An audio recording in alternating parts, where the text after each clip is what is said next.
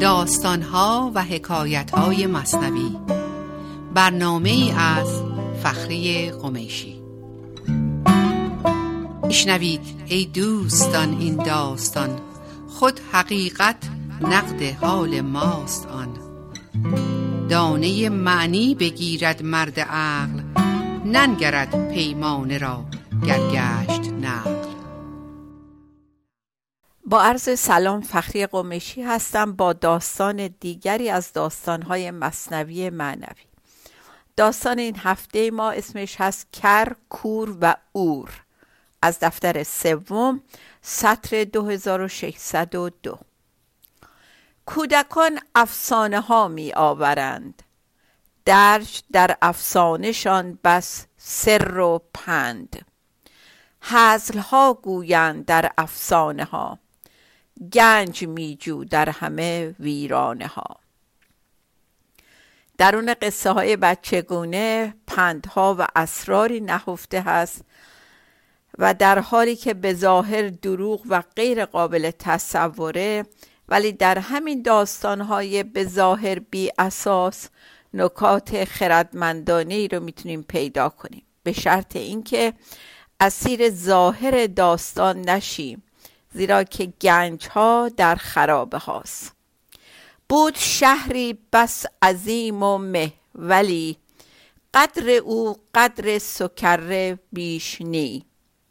مردم ده شهر مجموع اندرو لیک جمله ستن ناشسته رو. در این شهر که بسیار بزرگ و با شکوه بود و اندازش قد یک کاسه گلی بود. جمعیت این شهر به اندازه ده شهر بود ولی کلا سه نفر ناپاک بیشتر در اون نبودند. اندرو خلق و خلایق بیشمار لیک آن جمله سه خام پخت خار. در این شهر بزرگ که قد یک کاسه گلی بود و به اندازه ده تا شهر جمعیت داشت فقط سه نفر بودند که بیشعور و خام و مفتخور بودند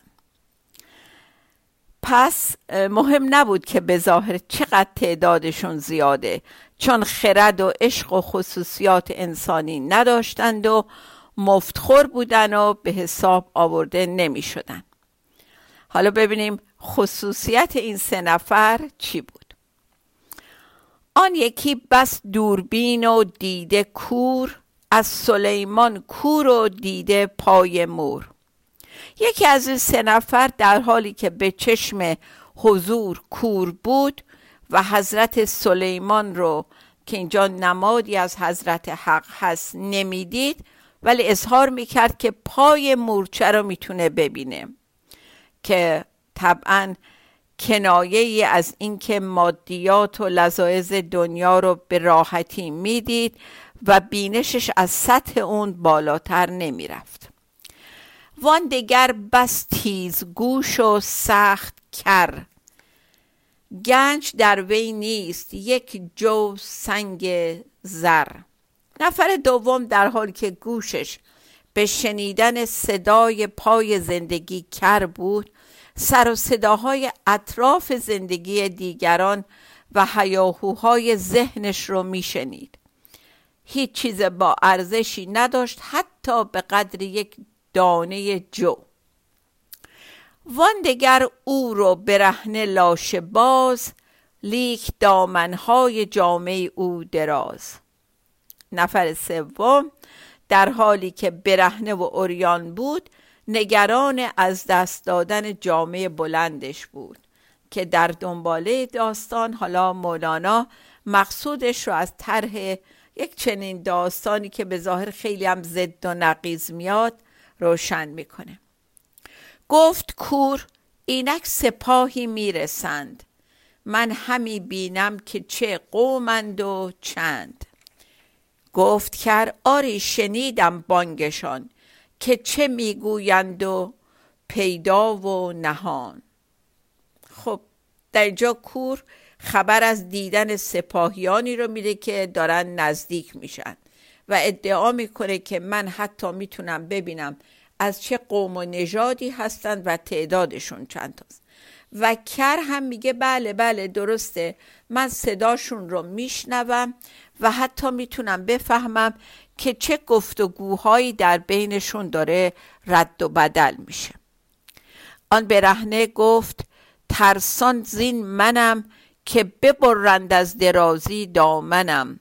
شخص او رو برهنه هم گفت که من نگران دامن بلندم هستم که به دست این سپاهیان چیده و کوتاه بشه. شهر را هشتند و بیرون آمدند. در حزیمت در دهی اندر شدند خب با این نگرانی که براشون پیش اومد که آره یک سپاهی داره حمله می‌کنه و الان می‌رسن و چه بلایی سرشون میارن شهر رو ترک کردن. هشتن یعنی ترک کردن. و در این بیرون رفتن وارد یک دهی شدن. اندران ده مرغ فربه یافتند لیک ذره گوشت بر وی نه نژند. اولا که باز می‌دونین در داستانهای مولانا ده نشانه ویرانی و خرابیه. یعنی اینا از این جایی که بودن که خصوصیاتشون رو گفت که به آدمای شهری نمی‌خورد چه آدم شهر باز در اشعار و ابیات مولانا شهر نشانه وسعت و روشنایی و فضای گشوده شده و حضوره و این آدما که اهل همچین شهری نبودن رفتن و به یه دهی رسیدن که باز نشانه ویرانیه. و اندران ده مرغ فربه یافتند یک ذره گوشت بر وی نه نژند. میگه توی این ده حالا یک مرغ چاق و چله پیدا کردند که یه ذره گوشت به تن این مرغ نبود. زان همی خوردند چون از سید شیر هر یکی از خوردنش چون پیل سیر. میگه که چجوری شیر وقتی یک چیزی رو حیوانی رو شکار می‌کنه چطور از اون سیدش می‌خوره؟ اینا همین جور داشتن از این مرغی که گوشتی به بدنش نبود. میخوردن و بعد از خوردنش مثل یک فیل سیر شدن و مثل اینکه فیل خورده بودن انقدر سیر شدن. باز نمادی این نوع خوردن از اینکه ما چجور همانیدگی هامون رو با ولع به خودمون اضافه می‌کنیم و میخوریمشون و چقدر فربه میشیم از چیزایی که تو ذهنمون بهش میچسبیم و بزرگ میشیم. هر سزان خوردند و بس فربه شدند. چون سه پیل بس بزرگ و مه شدند. میگه از همین مرغی که هیچ گوشتی نداشت آن چنان خوردند که چاق شدند و مثل سه تا فیل بزرگ و بزرگتر شدند. خود فیل بزرگه حالا اینا از فیلم بزرگتر شدن آنچنان که از فربهی هر یک جوان در نگنجیدی ز زفتی در جهان. اونقدر چاق و بزرگ شدن این سه تا جوان این سه تا موجود که دیگه تو دنیا جاشون نمی‌شد. انقدر بزرگ شده بودن که جاشون نبود تو دنیا. با چنین گبزی یا هفت اندام زفت از شکاف در برون جستند و رفت. انقدر چاق و فربه شده بودن که تو دنیا جاشون نمی‌شد ولی با همه این بزرگی جسم و ظاهر از یک شکاف نازک رد شدن و ناپدید شدن یعنی از بین رفتن.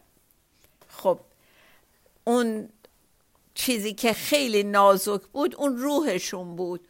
روح بسیار بسیار نازک و بی ارج و قربی داشتن و برای همین تونستن از یک شکاف نازک رد بشن و ناپدید شدن ناپدید بشن و از بین برن. چون همش ظاهر بودن. محتوایی نداشتن. خب داستان به ظاهر خندهدار و غیر معقول به نظر می‌رسه. ولی همطور که خود مولانا فرموده به ظرف نگاه نکنیم و به مظروفش نگاه کنیم. ای برادر قصه چون پیمانه است. معنی اندر وی به سان دانه است. دانه معنی بگیرد مرد عقل. ننگرد پیمانه را گرگشت نقل. از دفتر دوم سطر 3647 خب به نظرم این قسمت داستان رو تا همینجا نگه داریم و ببینیم حالا از طرح یک همچین داستانی مولانا چه برداشتی می‌خواد بکنه و چه پیغامی برای ما داره توی این داستان؟ و چیزی که مهمه همین الان به نظر میاد اونه که ما یه ظاهر و یه باطنی داریم. مهم نیست که ظاهرمون چقدر فریبنده و بزرگ و فربه باشه. اونی که از ما باقی میمونه و ارزش داره اون روح یا اون جانمونه که پروردگار که خودش جان جانان هست قسمتی به ما داده که اون جان ما شده. همون داستان قدیمی یا اساتیری که ما از گل ساخته شدیم ولی خدا از جانش به ما جان داد در ما دمید. اونی که مهمه اونه چون اون جسم خاکیمون به هر حال از بین میره. چیزی که از همون باقی میمونه اون جان و یا اون روحمونه که ارزش داره که قسمتی از پروردگار یا حضور ماست. خب بریم یک تنفسی بگیریم به یک آهنگی گوش بکنیم و برگردیم برای بقیه داستان که بسیار بسیار زیباست. با ما باشید.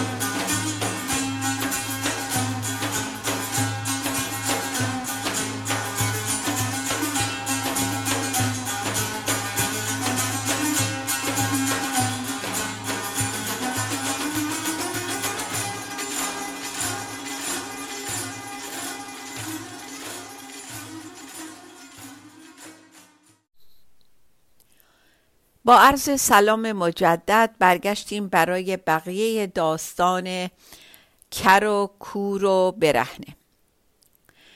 کر عمل را دان که مرگ ما شنید مرگ خود نشنید و نقل خود ندید. این عمل با الف به معنی آرزو و آماله. ما مادامی که در فکر آمال و آرزوهای دور و دراز خودمون هستیم صدای پای مرگ رو که به ما نزدیک میشه نمیشنویم. ولی در همون حال این صدا رو برای دیگران به وضوح میشنویم. تو دفتر دوم داستان خرس خوندیم. پنبه وسواس بیرون کن ز گوش. تا به گوشت آید از گردون خروش. خب میگه که اگه می‌خوای صدای زندگی رو بشنوی پنبه های کندوکاو در زندگی دیگران رو از گوشت در بیار. به خودت نگاه کن. هرس نابیناست بیند مو به مو. ای به خلقان و بگوید کو به کو. کلمه هرس در اینجا به جای حریس اومده در واقع فائله آدم حریس نابینا و کوره در حالی که جزئی ترین عیب های دیگران رو می‌بینه ذره از عیبهای خودشون نمی‌بینه و عیوب دیگران رو هم در سر هر کو یا برزنی جار می‌زنه. عیب خود یک ذره چشم کور او می نبیند. گرچه هست او عیب جو.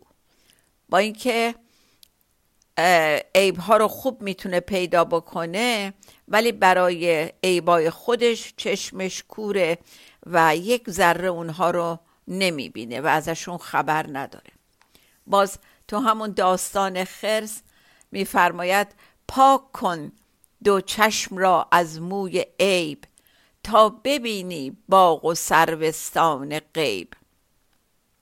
میگه اگر می‌خوای زیبایی های اون طرف رو ببینی باید چشمت رو از روی عیب های دیگران برداری. اون مو رو از تو چشمت پاک کن چون اونه که باعث میشه عیب های دیگران رو ببینیم. باز در انجیل متا باب هفتم آیه سه از قول حضرت مسیح میگن چون است که خس را در چشم برادر خود می‌بینی و چوبی که در چشم خود داری نمی‌بینی. یا به قول معروف کور خود و بینای دیگران هستی. باز یه بیتی داشتیم که می‌گفت بربند دو چشم عیب بین را بکشای دو چشم غیب دان را. اگه می‌خوای از اون طرف خبر بهت برسه و ببینی چشم عیبین تو ببند و همیشه چشم عیبین عیب دیگران رو می‌بینه. خب این از این دوتای اول از تو اون شهر. این سه نفری که اول داستان تو اون شکل نمادین گفتش راجع به دو نفرشون صحبت کرد. حالا نفر سوم که اوره یا برهنه. اور میترسد که دامانش برند. دامن مرد برهنه کی درند؟ مرد لخت و برهنه نگران دامنشه که ببرن در حالی که دامنی در کار نیست که ازش بریده بشه. مرد دنیا مفلس است و ترسناک. هیچ او را نیست. از دزدانش باک. میگه از دزدان میترسه در حالی که هیچی نداره. کی؟ مردی که مرد دنیاست. همش در فکر چیزهای دنیویه مفلس هم هست و دائم میترسه. کسی که همه فکر و ذکرش جمع کردن مال دنیاست. او برهنه آمد و اوریان رود و از غم دزدش جگرخون می شود. آدمیزادی که برهنه دنیا میاد برهنم از دنیا میره. ولی تمام مدت از ترس دوست جگرش خونه. و باز در طی این درس ها یاد گرفتیم که مردم مال دنیاشون فقط پول و طلا و جواهر و ملکشون نیست. ما باورهامون میشه مال دنیامون وابستگی هامون همانیدگی هامون هر چی رو که فکر می‌کنیم داریم ولی در واقع نداریم اونا مال و داراییمونه و دائم نگران از دست دادنشون هستیم. باز یه بیت زیبا داشتیم تو دفتر شیشم سطر 2334 فرمود خود ندارم هیچ. به سازد مرا که ز وهم دارم است این صد انا. میگه همه این چیزایی که دارم هیچ کدوم برای این نیست که حال منو خوب بکنه. هیچ کدوم نمی‌تونن حال منو خوب کنن. و از وهم از تصور داشتن هامه که این همه بلا سرم میاد. چون واقعا ندارم ولی خیال می‌کنم که دارم. وهم اینو دارم که من صاحب این چیزا هستم. و وقتی که آدم صاحب چیزی بود دائم نگرانه که مبادا از دستش بده و بیان ازش بگیرن وقت مرگش که بود صد نوه پیش خنده آید جانش را زین ترس خیش. آن زمان داند غنی کش نیست زر. هم زکی داند که بود او بی هنر. میگه وقتی موقع رفتن و مردن شخص میشه هر کدوم از ما می‌بینیم جلوی تابوتمون که صدها نفر نوه خان و زاری کنان هستن. ولی روح ما داره میخنده. به چی میخنده؟ به اون ترسایی که در زمان حیات برای خودمون به وجود آوردیم ترس از دست دادن اموالمون داراییامون و همه چیزایی که فکر می‌کردیم صاحبش هستیم. و الان می‌بینیم هیچی با ما نیست. و اگه خیلی باهوش و با ذکاوت باشیم زکی با ذکاوت باشیم می‌فهمیم که هیچ ذره از اون مال و اموال همراه ما نیست. ولی چقدر بیهنر و دست خالی هستیم. یک گروه دیگه از مردمانی که او رو دامن دراز هستند و این شاید مهمترین قسمت برداشت مولانا هست از این مثال اور و برهنه آلمان توخالی و ظاهری هستند همچنان لرزانی این آلمان که بودشان عقل و علم این جهان. از پی این عاقلان زوفنون گفت ایزد در نبی لا یعلمون. میگه گروه مهمتر آلمانی هستند که هیچ علم واقعی بارشون نیستش و همه داشتهاشون علم های این جهانیه ولی اون علم اصری رو ندارن. و پروردگار در کتاب قرآن نبی میفرماید به این گروه آدما میفرماید آنها نمی‌دانند. با همه این علمشون پروردگار بهشون میگه شما نمی‌دانید. اینها نمی‌دانند. هر کسی ترسان ز دزدی کسی خیشتن را علم پندارد بسی. این علم در واقع باز اینجا به جای عالم نشسته. فائله در واقع.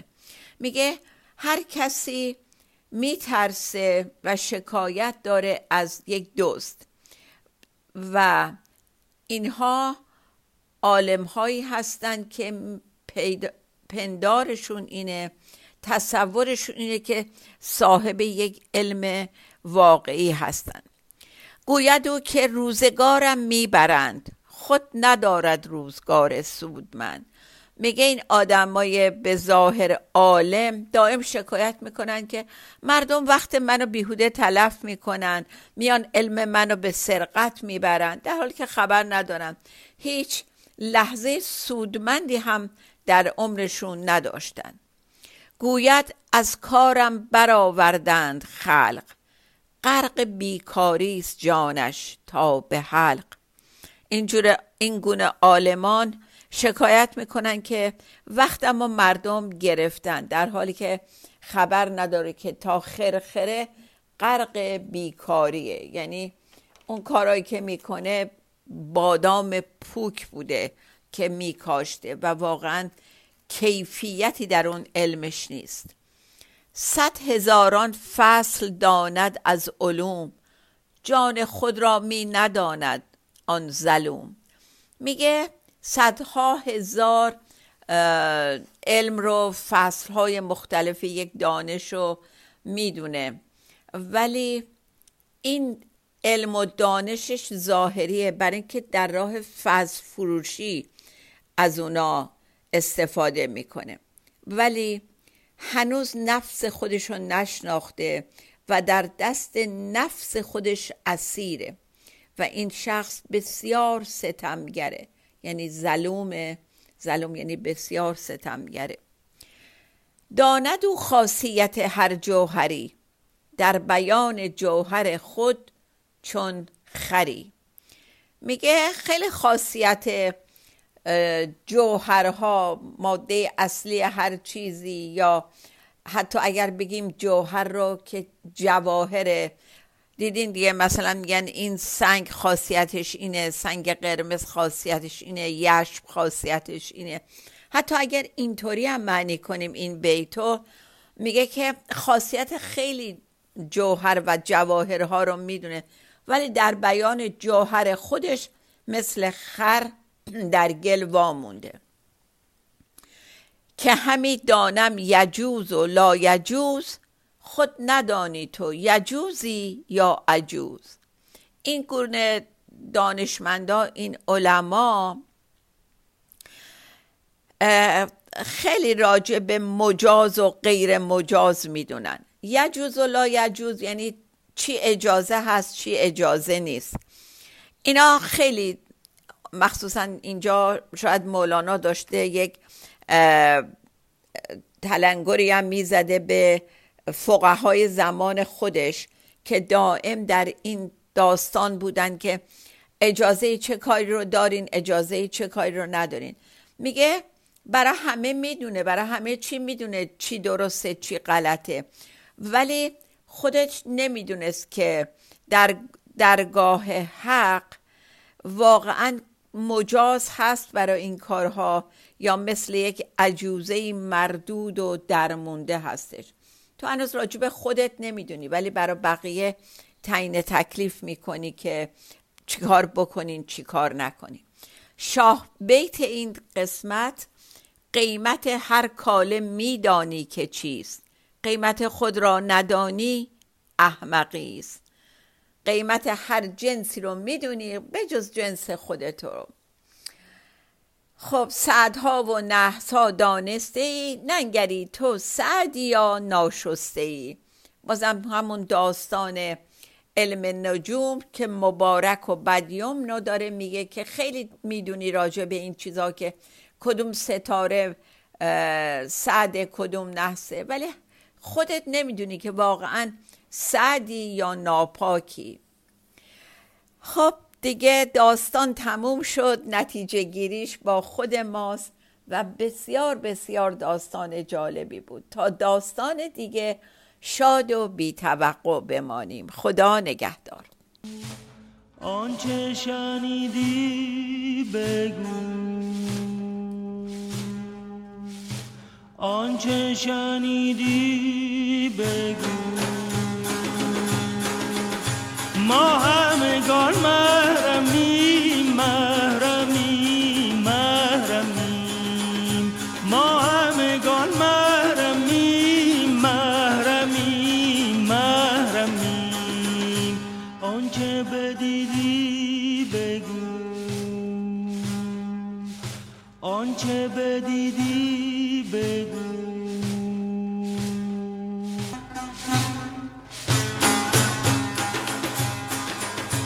ای شه و سلطان